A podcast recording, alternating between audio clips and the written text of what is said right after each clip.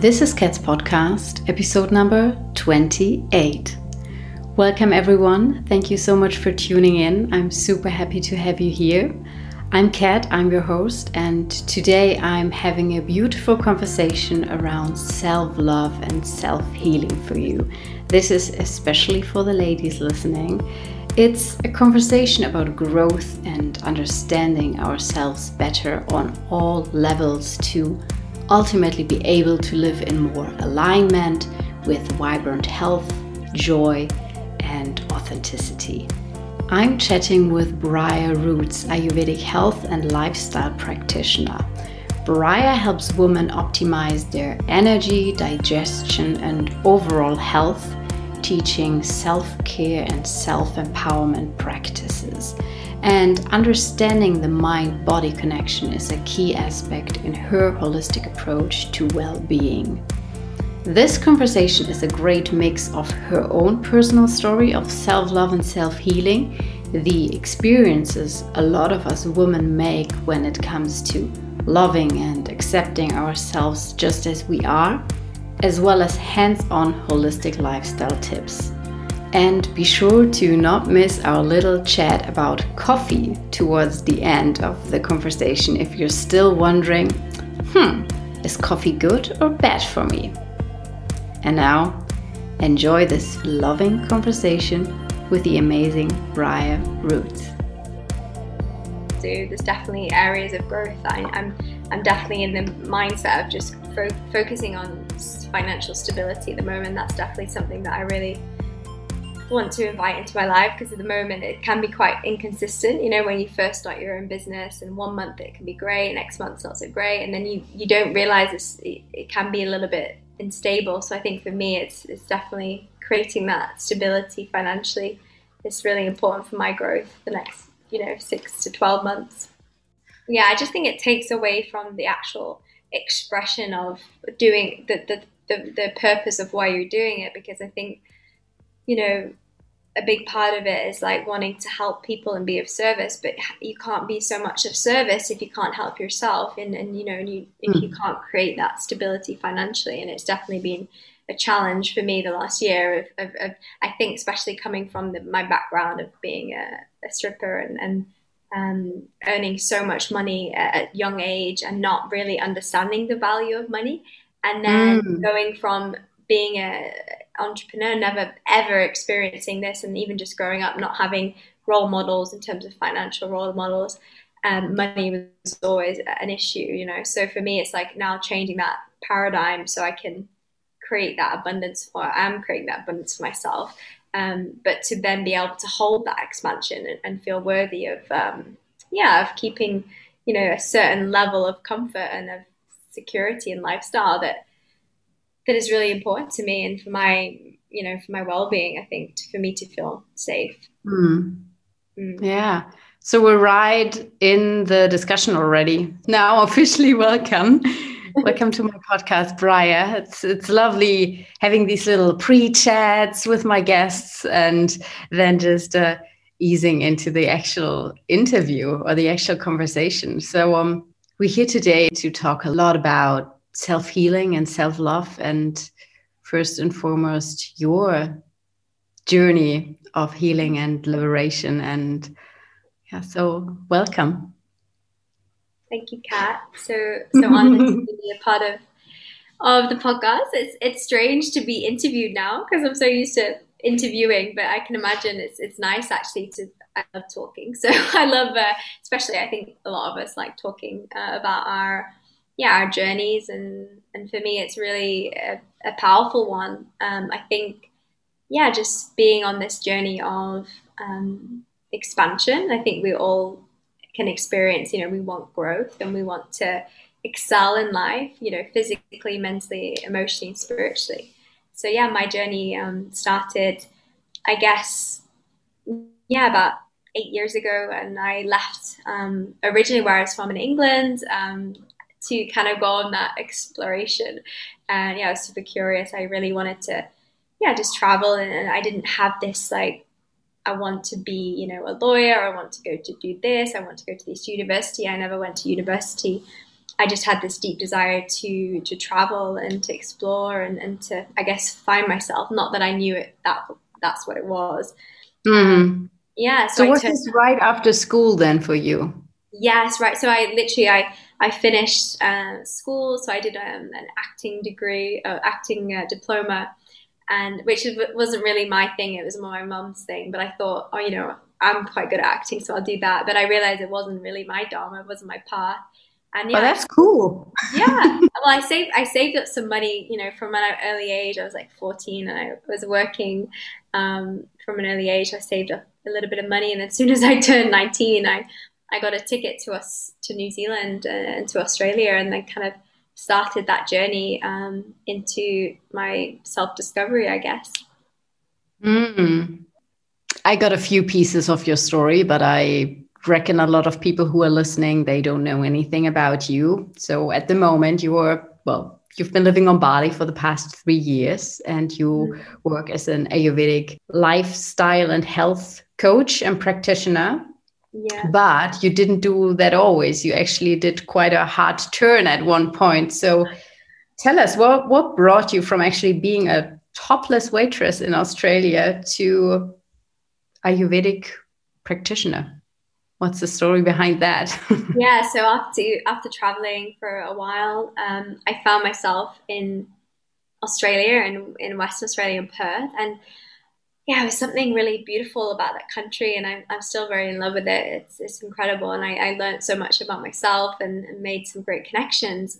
Um, but at the time, I was, you know, poor backpacker wanting to travel and see the world, and yeah, I wasn't really finding a way to do that. So I remember one of my girlfriends, she, you know, secretly like over a, a, the course of a couple months, she was like having a new laptop and new, you know, phone. And I was like, why are you getting all of this money from? Anyway, and then turns out she, you know, in Western Australia is a big mining industry.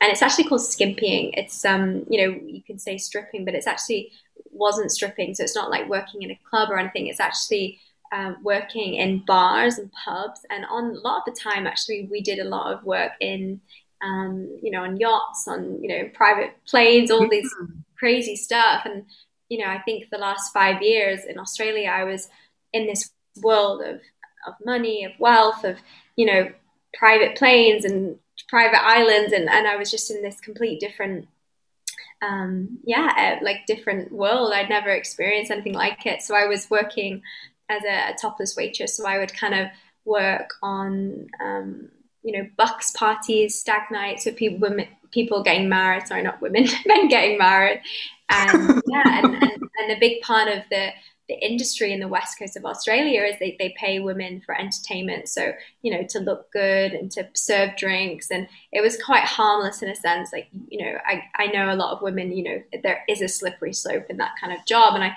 I'm very grateful that it didn't really affect me that much. Like I was very clear on my boundaries and I never, you know, allowed myself to be vulnerable in a sense. I didn't really drink or do any drugs. And I know a lot of women did, but I think my best friend and I, we did it together for about five mm. years. And we, we, yeah, we really um, made a lot of money and traveled and, and did really good things with it.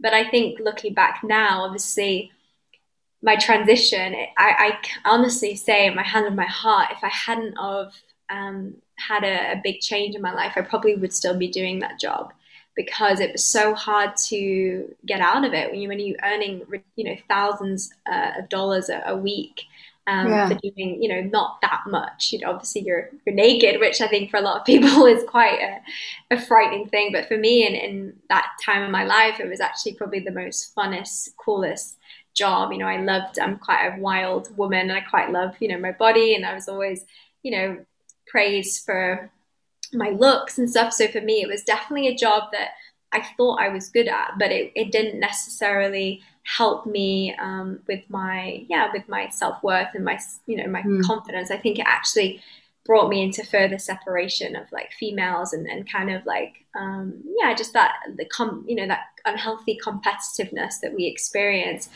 and yeah, and a long story short, I did that job for yeah about five years, and then my ex partner and I were on this round the world trip. I'd saved up you know money with the job, and we went on this beautiful trip around the world and visited many places. um, for about six months, and then I couldn't get back into Australia. So I had to then, um, yeah, I had to think quickly. Okay, where am I going to live? Um, it was like the universe saying to me, and I one of my quotes from one of our beloved teachers, Ross Stryker, is like, um, you know, life is more than prepared to teach you your lessons um, in their gentler forms. And if you're not prepared to listen, life is more than prepared to teach you in forever ending hardship. and I think that was that smack in the face. I, I spent about $20,000 to, to stay in Australia. I mean, over the five years, definitely more uh, money I spent to, to stay working in that industry.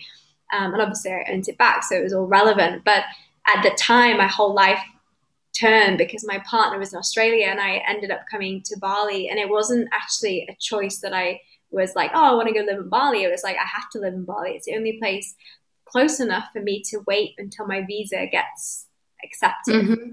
But it didn't get accepted. It got declined after about a year of going back and forth. And my, oh. ex boyfriend was, uh, yeah, he um, he would come and fly over and see me every two or three weeks and then we ended up slowly drifting apart. And that's when my my kind of my dharma journey really began and yeah and and i guess i really had to figure a way to sustain myself and actually unlock the potential that i knew i had inside of me but i just didn't realize i was even capable of doing more than just getting naked. Hmm. You actually touched on a lot of interesting aspects. Um, so you said your, or well, one thing that I think is very common and that a lot of people struggle with, be it in a phase of growth or changing career paths or you know liberating yourself from a permanent job going into a freelance business or becoming a solopreneur is this um, that you're you're staying in this money loop or in this um, there's this temptation to make more money actually than you maybe need that's one aspect i want to just now dive in a little bit deeper because it can be so of, of so much value for the listeners mm. to see how people like you or and i've talked about it with other um, other guests on my freedom lifestyle edition how they were able to disconnect from that or liberate themselves from that belief or that urge to to stay in that loop to make money and money and money but to actually focus on what they really want and on their priorities and on the life that they want to create. So was was it just this coincidence or this um, well live telling you hey you you can't get into australia anymore or was there something else to it that made you actually realize oh there's another way of living. I don't have to be in this um, constant loop of making money or in this temptation yeah I, that's a good question. I was really in the matrix at that point i think because for me that money was really so exciting and so desirable and really that you know the traditional teachings are really based on this the Purusharthas, which I, I love teaching with clients. It's like, you know, we can have material wealth, we can have success, which is, you know, incredible. And we, we do definitely need that in our life to sustain us and to nourish us.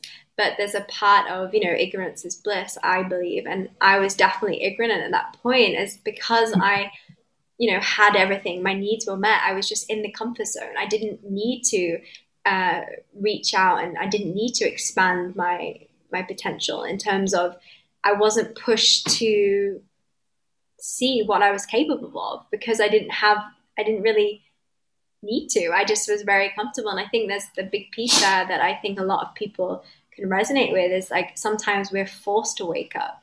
We're, we're forced to have a, a health issue or get you know mm. smacked in the face or get kicked off Australia and banned to come back into the country um, for life to really show us that we're on the wrong path and we're not um, we're not in alignment with our purpose with our dharma. And really that's not just a specific profession. Um, it's really a, um, an uncovering and a, of our potential and really filling that place in the world that only we can fill. And usually that does tie in with our profession And I think looking back now, I realize what I'm doing now is so much more fulfilling in so many different ways. I'm definitely not earning as much money yet, but I know that my soul and, and you know physically I'm in alignment. I feel a lot more healthy and energized. I'm not suppressing and numbing myself like I was when I was working uh, as a topless waitress. Hmm. So, how did you get to Ayurveda then? Mm. How did you come across it? What what fascinates you and fascinated you about it? Diving into it deeper and ultimately making it your your profession. Well, since moving to Bali or getting stuck in Bali, and I, I discovered the practice, which is obviously a common place that we both are familiar with. Um, and yeah. I yeah, I just fell in love with the, the traditional teachings, and I really believe that I, I wanted you know, subconsciously I wanted to evolve in some way. And I think I'd already been a yoga teacher, so I, I had a, my yoga teacher uh, qualification, but I didn't really teach that much, even though I loved it. But I, I, because I was earning so much money and I, you know, I didn't really prioritize it. And then I came to mm-hmm. Bali and I was like, I'm going to prioritize my yoga. So the closest studio was the practice. And I started learning about traditional Tantra Hatha yoga and diving into kind of uh, practices and um, you know, all of this incredible stuff. And that kind of led me to uh, an Ayurvedic practitioner training with Brad Hay. And yeah, and a couple of different events, um, working with Octavio Salvado's, uh, Salvado, I think, is an incredible man. He's healing people from cancer and really embodied in the mind body connection. And I think growing up, I've always had that, um, yeah, that area of holistic health. My mum, she does um, loads of holistic health. She's a masseuse. She's um she does homeopathy. You know, she's a medicine woman in her own way. So growing oh, up, cool. I had this like this familiarity is like food is medicine, and mm. our thoughts are very powerful. So I think with that knowledge, it was like soon as I came to Bali, a bit cliche, but it's it was like I was remembering Ayurveda. I was remembering mm-hmm. these these ancient wisdom, you know, of just simplistic things, but so profound and really I, I use it to help my own uh, suffering. I had a lot of digestive issues, and um, I definitely think due to the job that I was doing and, and just not being in alignment in, in other ways. So I started to apply Ayurveda into my life just for my own healing, um, and then saw how powerful it was and that's when I started diving deeper into courses and I got my practitioner certification. And then yeah and then one thing led to another. My money was running out and I had no savings left. And I was like well I need to do something with this this uh, this calling. And I felt very strongly towards Ayurveda. And I had no idea at that time that I would be doing the things I'm doing now. But I just trusted that my heart was uh, you know putting me in the right path. Mm that's super powerful and that's so good when you have this faith or this trust that this is your path and also it's quite rocky maybe at the moment or there's no money you know that this is the thing you have to like walk on or follow. And i loved what you said about coming to bali and then for you it was like a like a reconnection like you had all these elements from your childhood and growing up and then going to that place bali it all came together or you made that reconnection on a deeper level mm. for me it's quite fascinating to see how certain places can trigger well in a, in a perfectly positive sense here can trigger something inside us or can help us remember mm. certain things Mm. How do you see it? Yeah, definitely. Well, I think um, often and not, you know, there's this saying, it's like we can't we can't get better in a place that we fell sick, whether that be an environment, a work, mm. a job, a relationship. And I think for us to sometimes change our perception and, and see things from a higher perspective, we have to shift out, shift our reality, and whether that be our physical environment, which for me was a big thing because, like I said, I was I was numb. I was not. I was. I thought my my little reality was perfect, and I I didn't really want anyone to burst my bubble.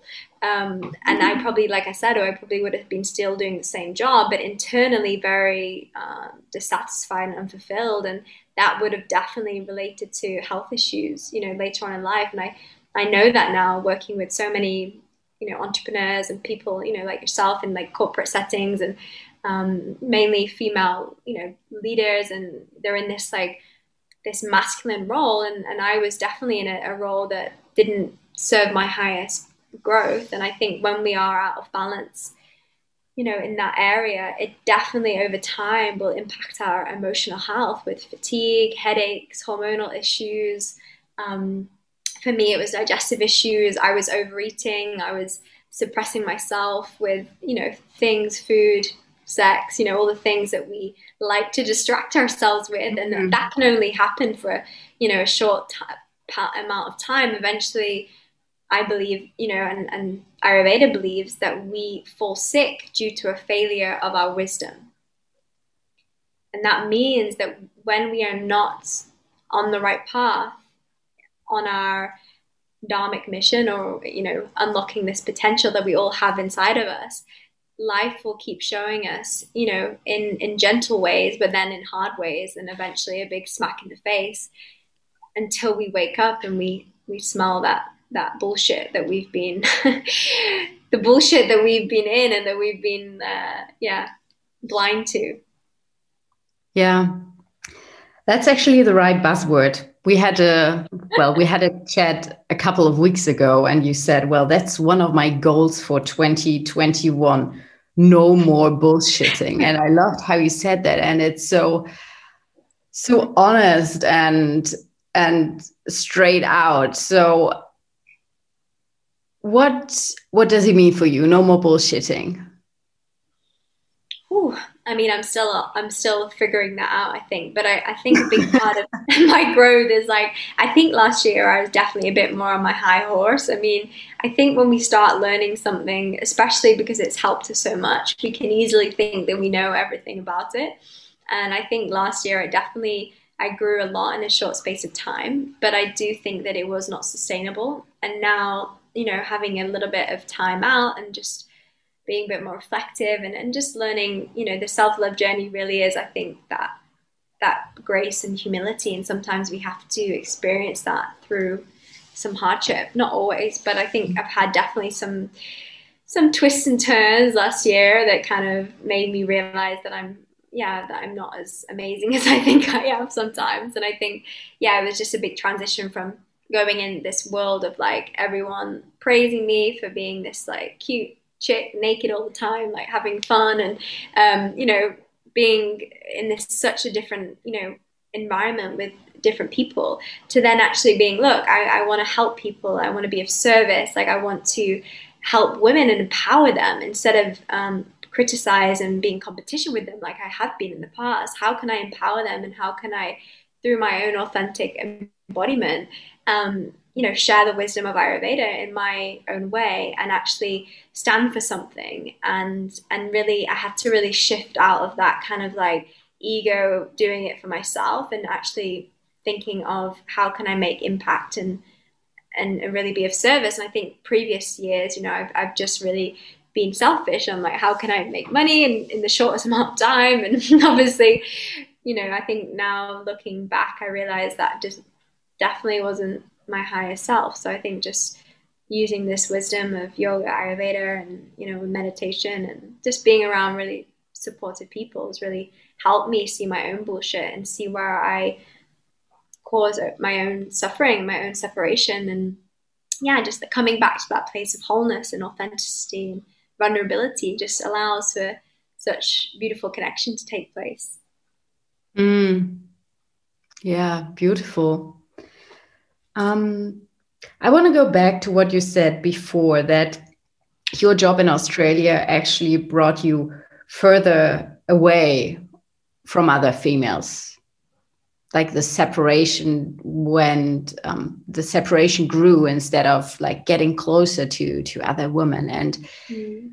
I still feel, I mean, it's it's actually quite interesting because for me, it's also something in my growth journey that I have been experiencing over the past years that I try to be more, let's say, more inclusive. And I'm really working on, you know, not being jealous, but like being happy for others more. And it's not that I'm not happy for others, but I'm I'm sure like all of us women we can relate to this that we see another woman and sometimes it's like oh why is she there? Why does she have that? Why am i not there? Why don't i have that? And yeah. it's i feel that this energy is still too dominant in our western society. So mm. what was the biggest insight for you, you know you know shifting from that separation um, perspective to including women and making deeper connections and you know also from your perspective working with women now mm.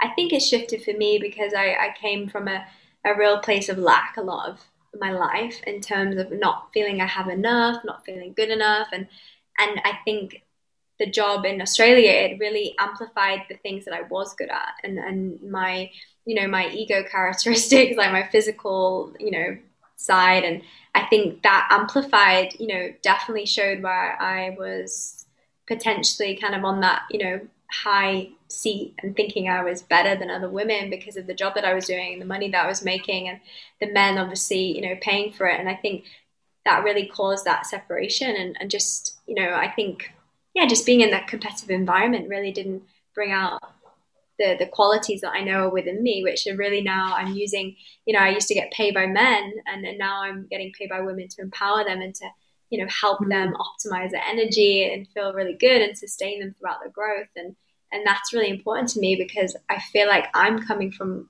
a place of wholeness, or I, I'm trying to come. You know, I'm not fully there yet, but I think the more I and love myself and the more compassion I have for myself, over time that's just grown for other people. So i can really have that sense of um, yeah equality. And i think of course i still get envious. I still get jealous. You know I, I definitely admit that.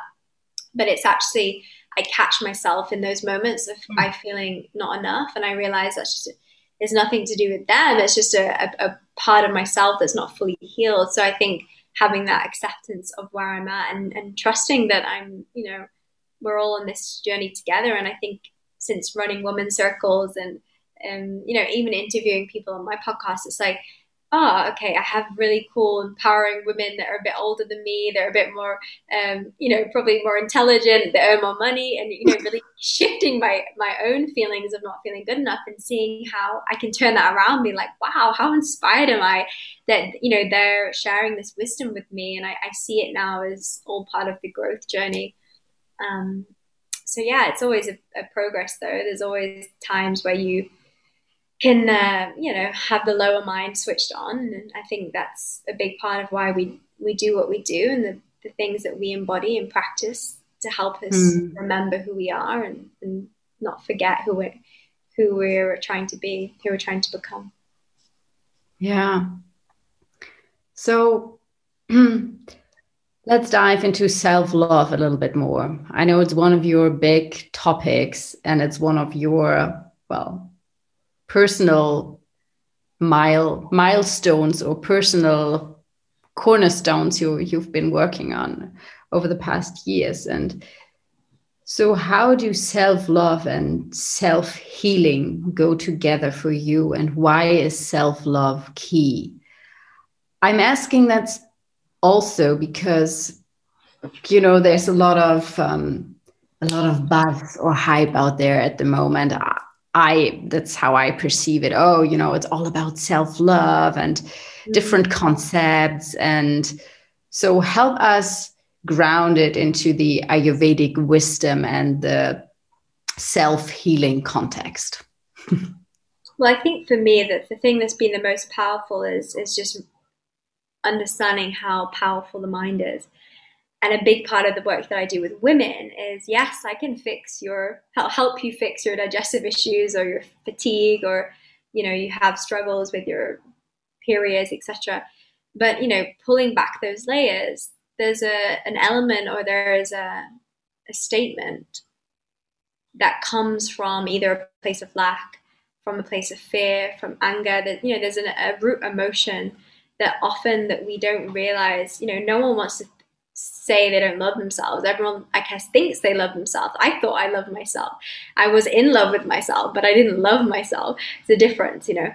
Um, but I think for me, is the mind body connection is so powerful. And like I said, we can treat the symptomatic relief, but it's going to keep coming back in a different way.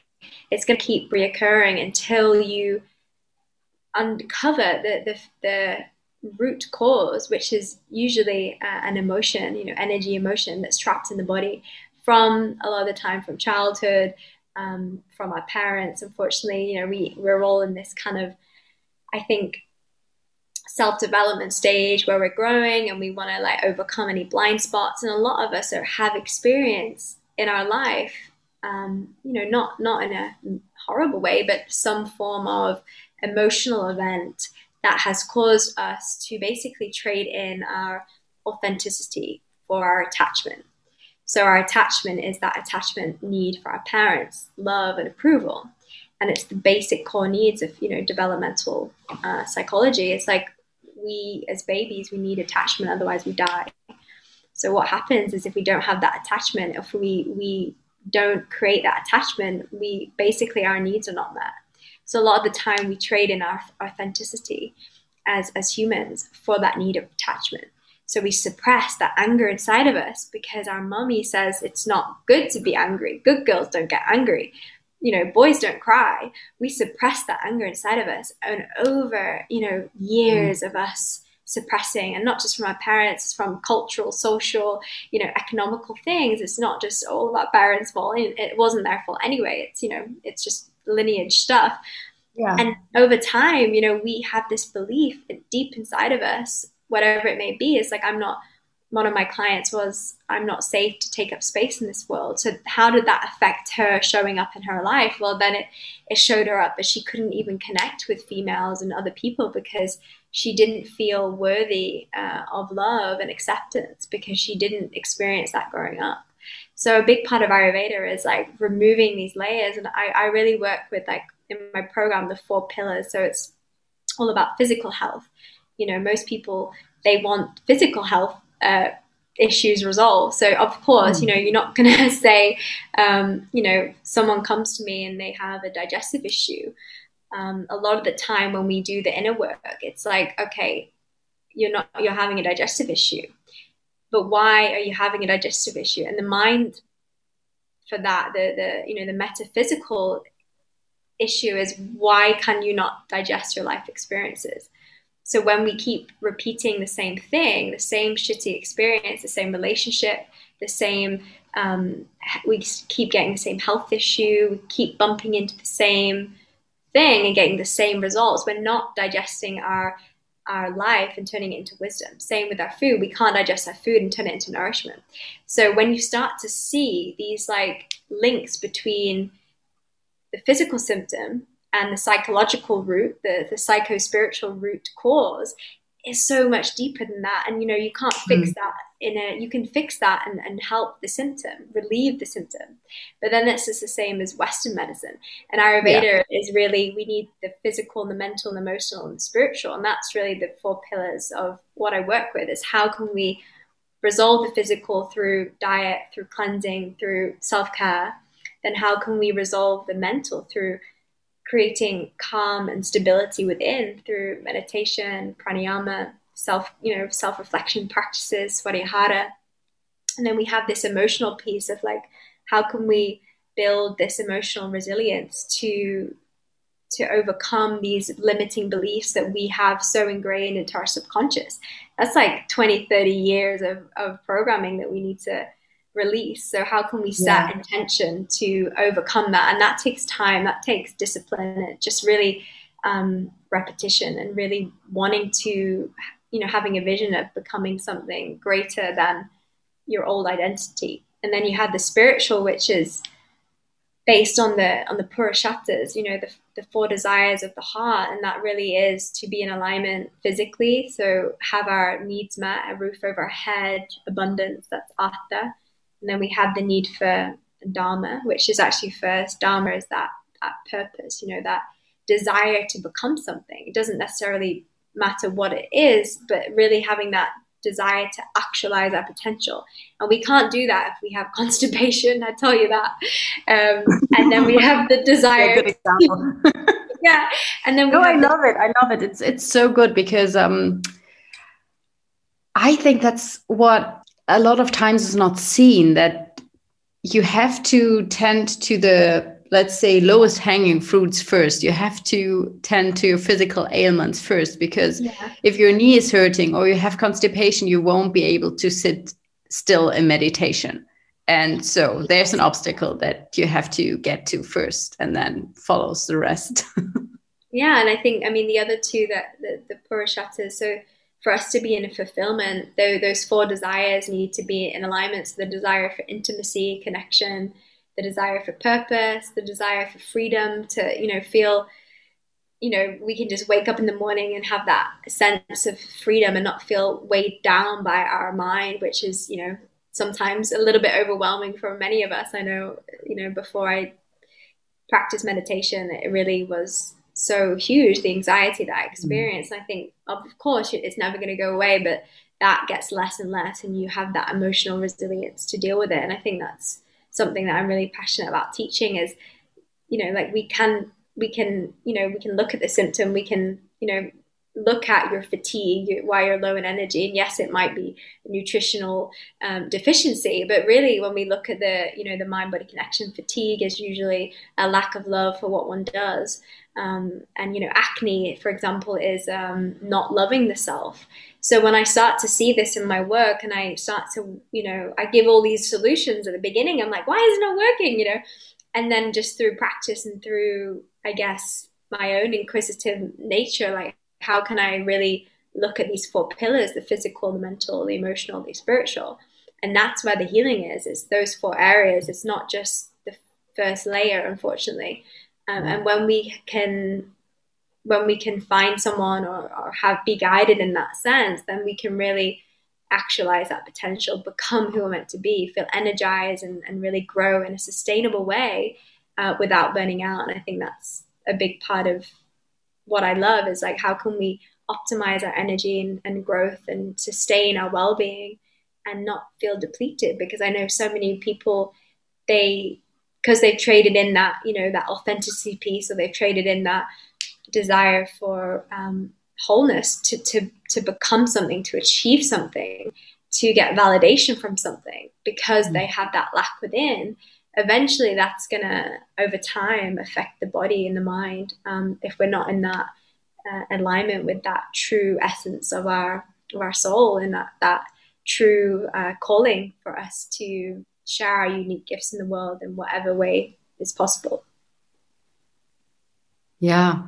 I mean that happens all the time, you know, being attached to to some outer thing.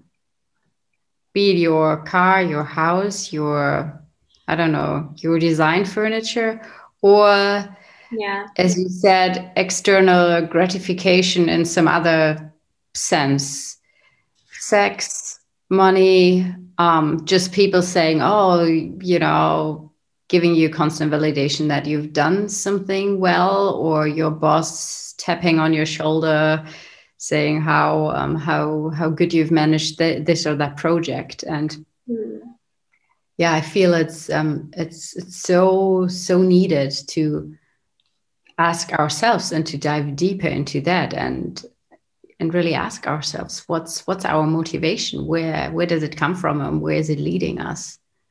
Yeah. Well i think when we come from more of a place of wholeness i think for me it's definitely um, a journey still is but I'm, I'm i always have to check in with myself like okay am i launching this you know what you know how am i helping people you know obviously i think when you are in, in a in alignment with you know the collective kind of universal dharma, which is really the the desire to you know an an acorn wants to become an oak tree. You know, we all have mm. a desire to become something, and I think that we have to just align that with um, yeah with being sustainable. And I think sometimes we try and grow too much to to to create that validation that maybe we did not receive growing up or or whatever. And I think that sometimes really, um, yeah, impacts us because we're always chasing more We're, we mm. always need more money um, and yeah. more this, more that. When's it enough? You know, when is it enough? And I think so many, myself included, is like because I don't feel like I'm enough. Nothing external will ever fulfill that hole. And, and that's when we burn out because we're just chasing this like tail and it's never ending, you know, chasing the carrot. yeah, totally. And that's why it's so important to do the inner work and to sit down with yourself and ask yourself, what do you want of life? What's really important to you? What matters? And yeah, that's part of the reason, I guess, too, why I'm doing this podcast and bringing people like you on here to talk about this stuff because you will never be free unless you sit down and and you know really deal with what's happening inside you and get on top of that or at least become aware of that to a good portion. And the same with healing you know we we can tend to the to the outer stuff but we have to go deep within to um, to fully heal and i believe that's still a message that not that's not out there clear enough especially in our western medical system mm. yeah and i mean you can easily look at the worldwide situation with this yeah. with covid you know it's it's also like a lot of the solutions a lot of the fixes that are suggested or that applied at the moment they won't fix the issue itself of hmm. a virus mutating. But yeah that's all that i want to say to that. It's just something that's crossing my yeah, mind. that's, that's why we have to empower our mind and therefore empower our immune system. Because the more that we can empower our mind to to to understand that we are so powerful when it comes to our health. Like, you know, we are the placebo in terms of if we think we're, we're going to get sick mm. and we're going to get cancer, like my, my, my aunt did, we're probably going to, and we obviously have an unhealthy lifestyle, of course.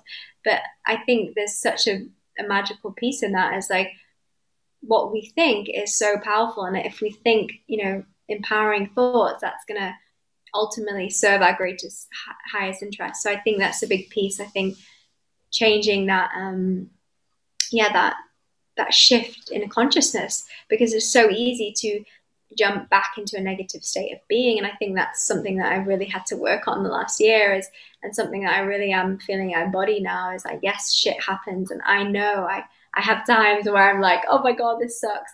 Um, but i i know deep in my heart that i have these tools i have the resources to jump back to a state of love joy gratitude inspiration. And that's really the, the healing journey. It's not that you're you know not going to feel shit one day or you're going to have health issues and you know we all experience that. It's just life. But it's can you empower yourself to get back up and really um, you know the, the, the journey of self-love and self-healing is not that we're not going to fall out of balance. Yeah. that's bullshit. It, because we will fall out of balance. The, the journey of self-love and, and self-healing from my perspective is knowing and having that sheer faith and shakti power we call it trust that whatever happens, I'm going to be okay because I know I, I am the creator of my reality. And my internal yeah. state reflects my external state. And when I empower myself, that will be a reflection of my external world. And knowing that is a big ch- game changer for, I think, a lot of people. Mm, definitely. And also knowing that you have the tools at hand that you can bring yourself back into balance when you fall off balance. And Mm. Yeah, I love that you stress that point that, you know, as humans, we're not falling off balance, but if we do, we're able to bring us back into it. And that's the crucial point. Mm. So, yeah, a big happening. part of Ayurveda, the doshas, is, is all about um, dosha means what what that goes out of balance or fault line or defect. So when people ask, I want to know my dosha, you don't really want to be a dosha. You want to know what your prakriti, what your true nature is, so then you can bring yourself back into balance. And Ayurveda is all based on this principle that you're different to me and I have different energy in my body than you do, different elements. So I think when people, that's what I love about Ayurveda is because what will work for me may not work for you. And and I think that's what maybe lacks in Western medicine, even though it's incredible for you know it's um, you know, if you break your arm, you go see a doctor, or if you need heart surgery, go see a doctor.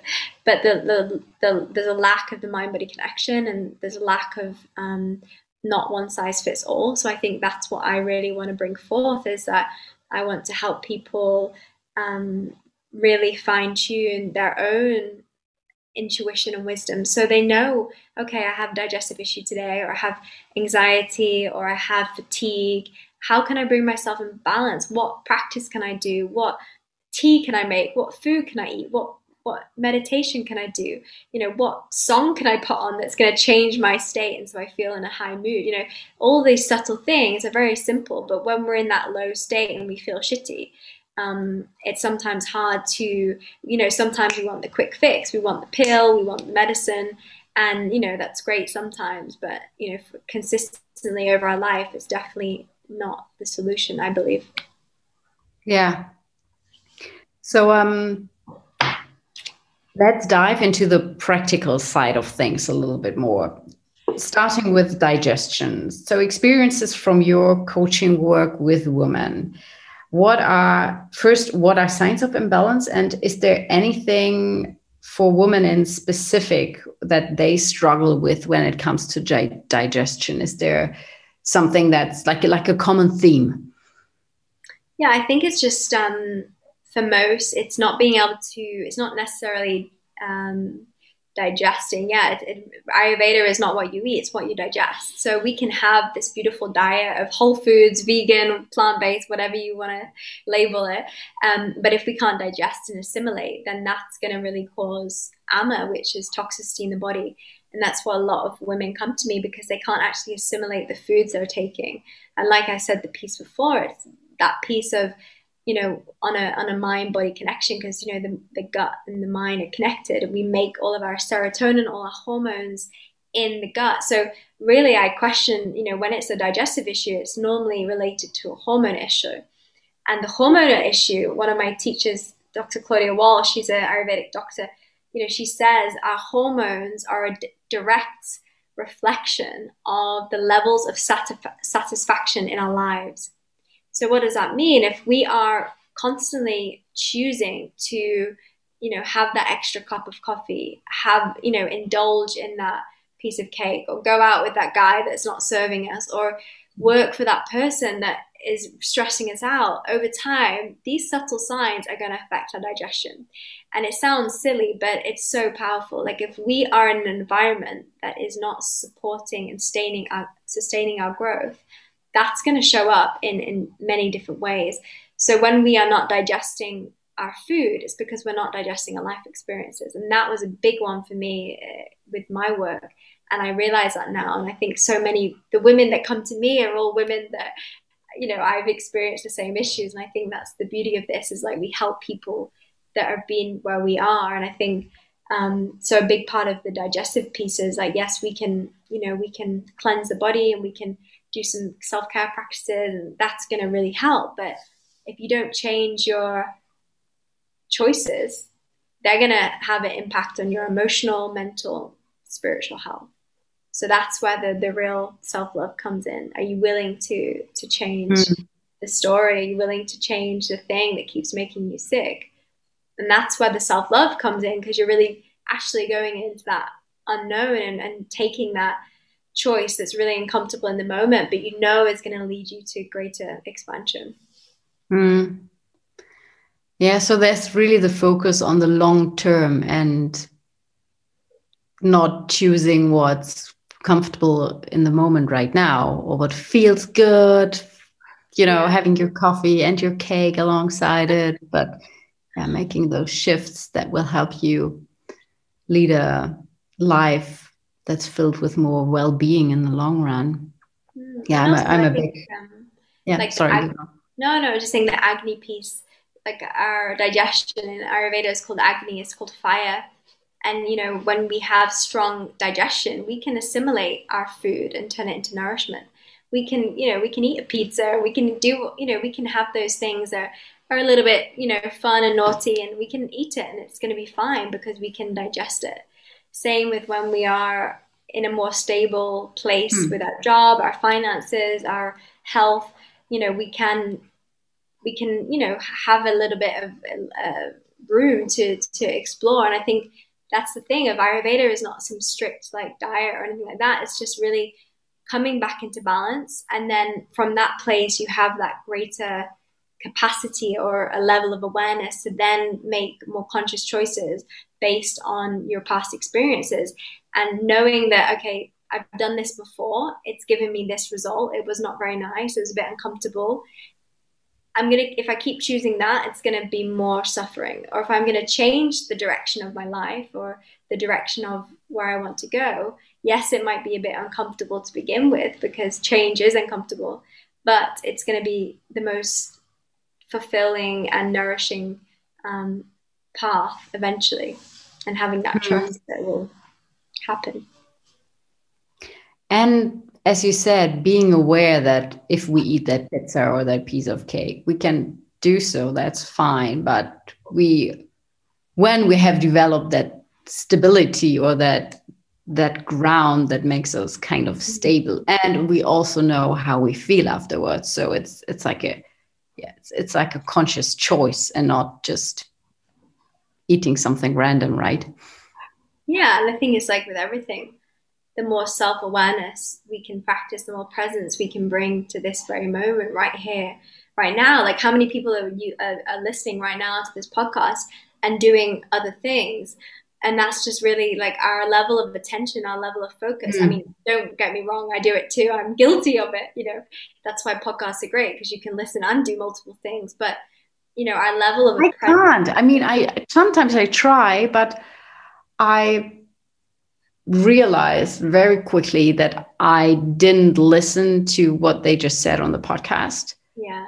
So, yeah, just as a side note.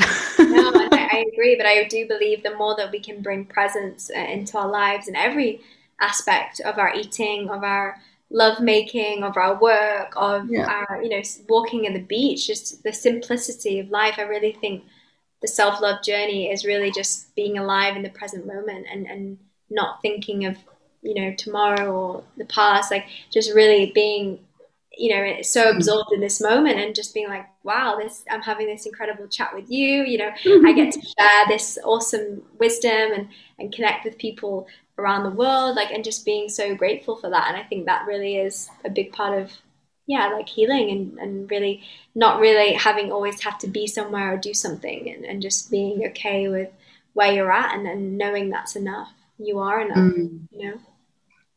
Yeah, oh my gosh, that's such a hard one, right? The just being present and being okay with where you are and being okay in that moment. Mm. Because we're always running off in our minds. Well, that's at least what I do. And that's where practice helps me to really come back and center and ground myself and mm. um, okay let's touch on one more practical thing is it coffee or cacao because i know a lot of people they love their coffee me included i just had my morning coffee while we were chatting and you posted something recently and i love i know that people love talking about, oh, is coffee good or bad? And yeah. what does it uh, do to my health and my well being? And yeah, so um, I think for me, for me, it's a good question. I think for me, it's, it's not that it's good or bad. I think when we label things, then the mind is like, oh, coffee's bad for me. You know, if you think coffee's bad for you, then you're going to have, you know, worse symptoms than if you just drink it and enjoy it, I think. But I believe, you know, what it's not really if it's good or bad. I mean, I personally believe it depends on your dosha type. So vata and pitta definitely, um, especially vata is I'm more vata constitution. So that definitely. So help us, help the listeners understand just roughly what's vata. Can they ident- identify their vata? Of course, yeah, definitely. So vata is the element. So Ayurveda is based on the elements. The doshas are the elements within inside of us. So the five elements are air, ether, water, fire, and earth. So, you know, these elements make up the whole world. They make up us.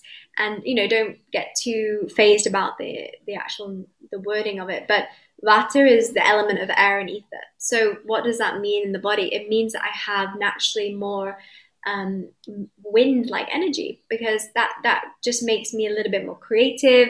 It, it is related to the nervous system. So, for example, coffee is a stimulant, so it, it just acts a little bit more, um, you know, like attracts like. So that basically increases the element of movement in my body. So wind is fast, it's moving quickly. So when I have coffee, I'm like, and I, I'm not present, I'm not focused. And, and more so, it, it keeps us attached to the ego because it's not really if it's good or bad, but how much are you attached to it? How much are you attached to it, Kat? Could you go? Could you go a week without it and not be attached to it? What a week? No, I. It would be hard, but I think I could. Yeah. that's the, that's the really the practice is, is you know, and, and I'll go through the other doshas too. But the practice is not that we can't have something, and Ayurveda states that everything can be a poison or a medicine. So I love, you know, I love having a cup of coffee now once in a while, maybe once a week or once every two weeks, depending on my cycle, depending on where I'm at, depending on my own level of groundedness, because it's that ability to tune in and be like, okay, is my vata high? Have I got a vata imbalance right now? Because if I do, that's going to increase um, dryness in my body, constipation. Um, you know, it's going to exert my energy and then deplete me. So for me, it's questioning, okay, am I, is it serving me in this moment? And a lot of the time, if we're having something every single day, it's an attachment to it. And it's really, you know, we when we become attached to something, it's you know, it's giving us energy in the moment, but it's taking from tomorrow's energy reserves. So eventually that's gonna deplete us over time. So then the pitta energy is. I love that point. Just just jumping in here to really stress that it's taking from tomorrow's energy reserves. Yes, yes. And so it's again this long-term thinking. Maybe it doesn't affect you in a year critically. Maybe not in 2 years, but maybe in 5 or 10. Yeah, so. well, that's why so many women have um, hormonal issues. They have depletion um, because we are we're burning the candles at both ends. We, are doing more because we don't there's a mm. feeling of not feeling enough. So I, if I do more, eventually I'll feel good enough. If I earn more, but you know that's a never-ending spiral. So with with the coffee piece or with anything that gives us this false sense of, of pretenses, it's really just it's keeping us in that loop of needing to achieve and do more. And I think you know we're human beings, and we don't need to do more. And I think that's the big part of what I've learned the last year is I thought I had to do more, and I realized that I actually have to do less. I just have to do it a little bit better and and also a bit slower, and that's where that present piece comes in. So, yeah, I think um, just going back to the pitta, the pitta is fire and water. So pitta type people, I have that element in me too. You as well. We're more fiery nature. You know, we are a little bit more fiery. Vata is a little bit more anxious, more creative. They're all both those all doshas. We have all three within us, but we have one and two doshas that are a bit more prominent. So I have around, I think, 60% Vata, 40% Pitta, a little bit of Kapha, but not much. So I don't have that stability, that groundedness. Kapha is earth and water.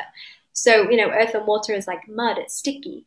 So, what does that mean in the body? When we have too much kapha, excess kapha, we feel lethargic, we feel heavy. You know, if we eat too much kapha like foods, like um, you know, dairy, ice cream, um, cheese, you know, cold things. That's all producing this cold-like quality in the body. So when we have a kapha imbalance, that will show up as you know excess weight, mucus, um, lethargy. When we have a pitta imbalance, that's like the fire energy. We have heartburn, acid reflux, um, diarrhea, loose stools. Um, we have this, you know, maybe we have an excess in appetite, which is not healthy either. Um, and when you start to see the qualities that we have within us, if you're a pitta type person, if you're going to eat hot, spicy food, living in Bali, and go to the gym in the middle of the day, that's, you know, like increases like. So we're going to bring more heat in the body. So over time, you're going to experience more um, pitta like health issues. And that's why Ayurveda is really cool because Vata has specific health issues like anxiety, insomnia, reproductive issues. Um, I mean, each dosha has them, but Vata more so. Uh, fatigue, waking up in the middle of the night, um, you know, dry skin, dry nails, that's more vata type. It's got more of that air element in it, that drying element. And pitta has these heating qualities. You know, um, probably you see a pitta man, he's bald hair, it's because he's burnt out. He's, his fire, his agni is very hot. Um, so he's basically burning a lot of energy. And that, you know, that's why the pitta type people are the ones that have, you know, the heart attacks and the strokes. And then the kapha type people are more the, the ones that get a little bit more prone to overweight, obesity, um, yeah, and just, you know, diabetes, heart disease. So when we start to know our doshic constitution, we know when we're out of balance. And you can be a, a kapha person with a vata imbalance, or you can be a pitta person with a, a vata imbalance. And really, the process of Ayurveda is obviously like attracts like. So when we want to bring the body back into balance, we want to have the opposite quality. So if I'm if I'm a pitta type person, we want to reduce the the vata type qualities in our diet and our lifestyle. That will naturally bring us back into harmony with our natural prakriti or pitta constitution. Does that make sense? Yes, it does. Well, it, just to me at least, I have a little bit of knowledge of Ayurveda, but um, yeah, I find your examples were very, they're very vivid and very practical. You know, I think all people listening have a certain uh, image in their mind now. They can yeah. relate to it. I'm, I'm pretty sure. And I love these, this part of the conversation too, because it's so, it's so practical and it's so, yeah, it's just daily life, right? Like, do you have your coffee in the morning or not? Or do you have it later in the day, maybe? Or do you skip it for a few days a week or have it only twice a year? Or just swap it with cacao. Like, I, I think that's a big thing is like you can just replace it with something. Sometimes it's hard to change that habit.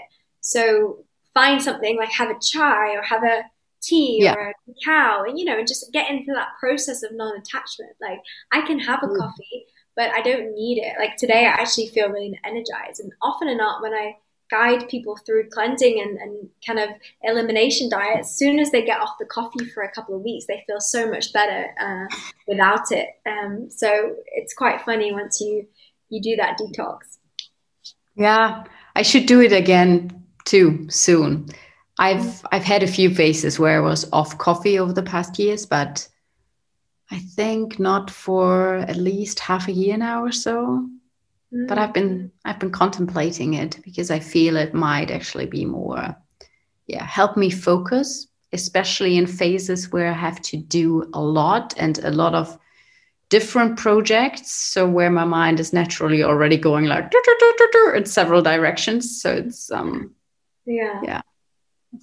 And yeah, great, great advice with like substituting it with something else that you like, be yeah. it a chai or uh, some form of other tea or cacao, or maybe what I personally love, what I find a super good coffee substitution is medicinal mushroom mm, yeah. powders. Yeah, they taste quite earthy, and I don't know. For me, they they give me this coffee feel they're really yeah. close to close to yeah, it. Yeah, chicory root as well tastes like coffee. Mm. True. Yeah. Yeah. Yeah. Okay, there you go, guys, ladies listening. Um, you have options. yeah, and it, and also there's a saying actually. I just want to say something. Is my teacher said to me, you know, if you find something hard to give up, it's not the time to give it up. There'll be a natural progression in your spiritual growth or in your practices or in your development that giving that thing up will, will be effortless because you'll know it, it's just the right time. So I think with anything in life, giving up a relationship, giving up coffee, giving up alcohol or addiction or food or whatever it is for you that, you know, we all have our own thing that kind of is our net, you know. Um, there'll be a natural time, I, I really believe, in your evolution that will let it go because you know death is evolution and to transform we have to change form so we have to be willing to let go of the things that are not sustaining us over a period of, of our lifetime mm. yeah i love it that's good and that will bring a lot of comfort to a lot of people listening, I reckon. I hope. so, diving just um, into your work, tell us how how do you work? Do you work one on one or with groups, with uh, group programs? Yeah, give us a little insight.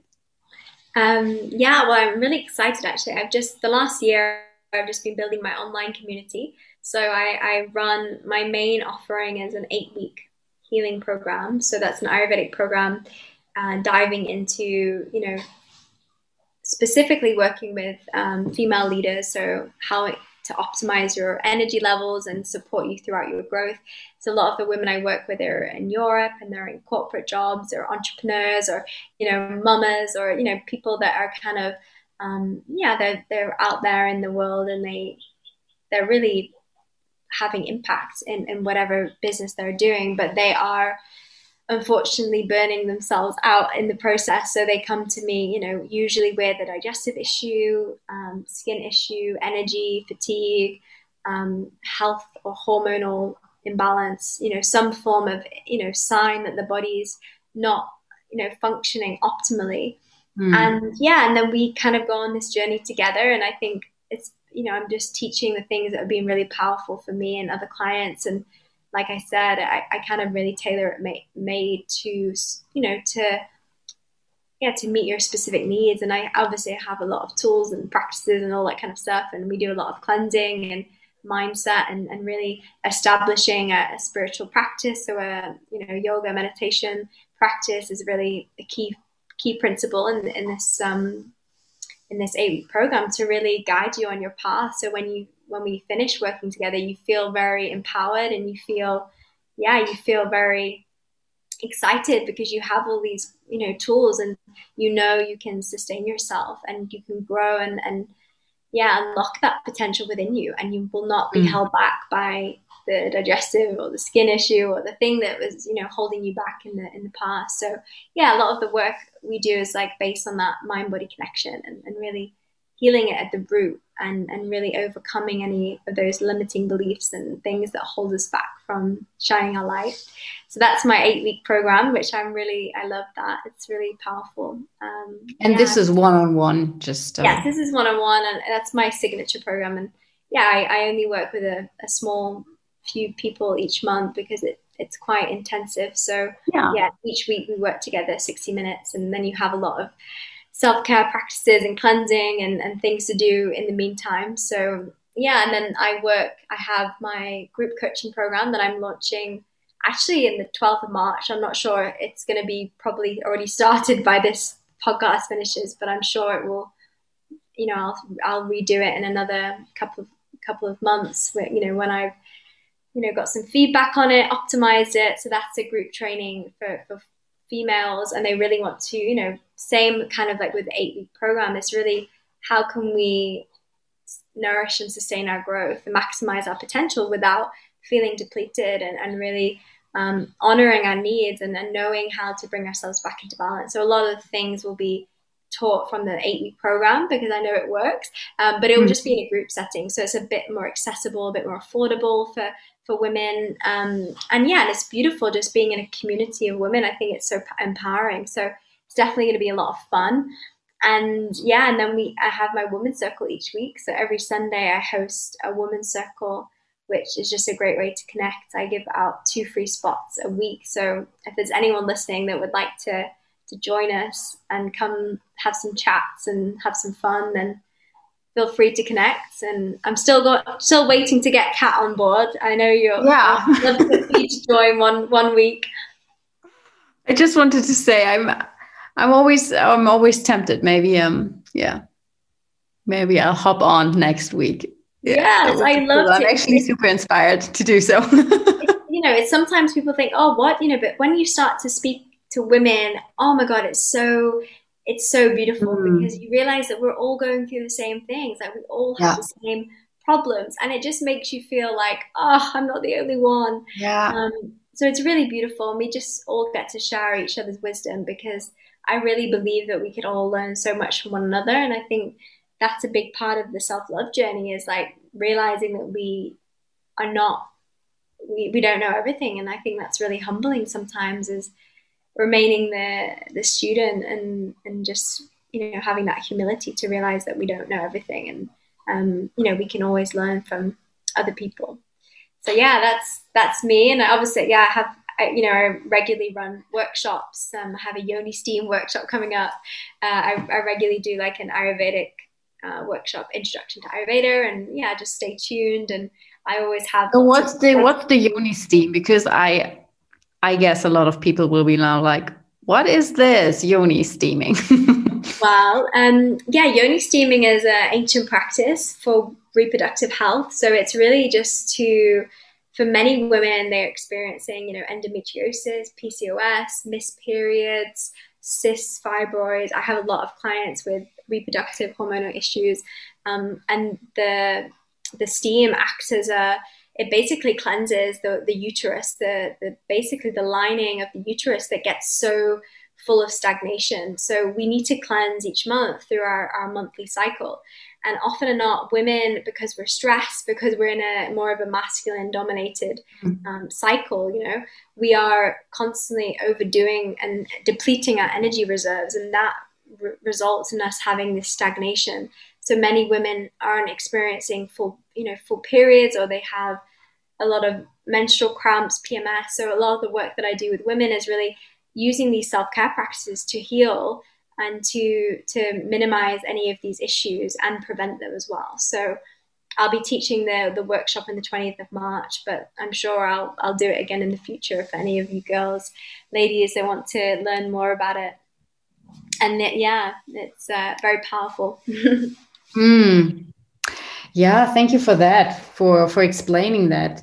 Because as you said, they're just looking into my circle of women, you know, friends and acquaintances, I have, I think I can count at least 10 who have some issue going on, like being endometriosis or cysts or painful periods. I mean, this is super, super common. And people just assume it's normal. Well, yeah, you get your period and you have these bad cramps and you have to take um, anti-inflammatories, painkillers. No, it's not normal. If you're experiencing that, look yeah. into it. It shouldn't be that way. I mean, and so. it's an incredible practice for increasing fertility for premenopausal women. Um, yeah, for, for women that want to to even for me, I I don't necessarily have any reproductive issues. I have a great cycle, but for me, I do it's preventative. It's like I don't want to wait until I have something to then have to do it. But of yeah. course, it's great if you do have something, but you, you don't have to have anything typically wrong with you to to in, in uh, to do this. And it's a very simple practice, very easy to do, very um, beautiful, really really pleasurable actually, really nice. It's just using herbs, medicinal herbs, boiling them in a pan, and then steaming them and then using some form of I don't know bench or box to to sit over them the, the steam and you just allow the steam to, to go into your mm. your yoni and it feels incredible and it's like super healing for any sexual trauma um, cleansing that you know really like allowing that that space to be cleared of any energetic cords that you've had with with men in the past that you maybe want to hmm. clear out um, and it's really funny because when you do it always guys like your ex partners or people that you've slept with message you. It's like they feel you've energetically cut that. Um, wow, that, that's that crazy. Cord. Honestly, Kat, I'll have to teach you how to do it. You have to join the workshop. Come join it and see, how, see for yourself. Wow. Yeah. Yeah. Amazing. That sounds um yeah, that sounds super interesting actually. So this well, I'm just I'm just blown away because there's there's so many things we are not taught, we don't hear about, you know, in our day to day, in our media, delivering us like with, well, providing us with brilliant news every day, but not talking about the real stuff. So, yeah, appreciate that. Is there anything else you'd like to say to the listeners? Mm, yeah, just I, I really hope that you have taken something out of it and that it's inspired you to to maybe go on your own journey. Sorry, it's my phone. to go on your own, self discovery journey. Maybe you want to go uh, learn about Ayurveda, read a book, or, you know, like I said, I, I post a lot of free content on my Instagram and I, I love to share, you know, the wisdom in my kind of authentic way. And yeah, I guess some people it will resonate with and maybe some people it won't. And, and that's okay. And I really believe mm. that, you know, if it feels like something you want to explore, then explore it. And, um, yeah, it's just got so many healing powers, potentials, and and not just physically, but just you know really helping you remember who you are and bringing you back to that most authentic self that you know that has this incredible amount of love and joy and I think that's why we're all here is to help us remember that and and you know life can always be difficult and we need to to to remember the light, remember the joy, and, and remember the things that you know make us laugh. And I think um, that's mm. really important. So yeah, Ayurveda has kind of helped me take myself a little bit less seriously, which I think is sometimes good. Mm. Beautiful, and I believe super uplifting, especially in these times where we can be dragged into um, kind of a down spiral or feel depressed. Yeah. Especially well, with with us in those parts of the world still being in lockdown and mm. you know being deprived of our social encounters so that's really uplifting message yeah, connection is so important i think for me connection is the most powerful healing that we have and i think mm. that's something that i know in my own healing journey like having someone believe in me like my partner Jord, he has been such a pillar of, of strength and having someone that believes in you and that and that really can see your own potential is very powerful for healing and I think find find someone or somebody or a community that support your your growth and your expansion and that really are rooting for you to, to shine your light because I think that is the medicine for sure. Yes. Thank you. Hmm. Thank you so much for being here today, for sharing all your wisdom and your personal story with us. I always love to bring out personal stories that inspire and that hopefully inspire people to live a more fulfilled and freer and more empowered life. Thank you so much for having me, and uh, yeah, I look forward to. Yeah, I'm sure we'll do this again another time, and you're going to be on my podcast, so I can't wait to interview you as well and hear about your journey. yeah, amazing. Thank you. Thank you, Kat. I really hope you enjoyed this conversation and I hope that you leave inspired, be it to just be a little bit gentler to yourself and maybe put some extra tender loving care on yourself, or to dive deeper into some of the things that are going on inside of you or around you and that you have been shying away from.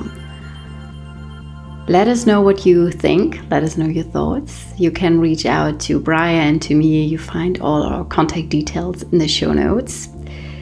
And as always, if you listened and you liked this conversation, please share it with friends or family members or on your social media especially when you're on Instagram, just um, take a screenshot while you're listening and share it and tag Bryre and me. And when you're listening on Apple Podcasts or iTunes, please leave a five star rating and if you feel inspired, even a little review. So just click subscribe, then click on the five stars, and then write the little review. That helps me so much to grow my listenership and to bring the message of freedom and empowerment out to more people. Thank you so much and have a beautiful weekend.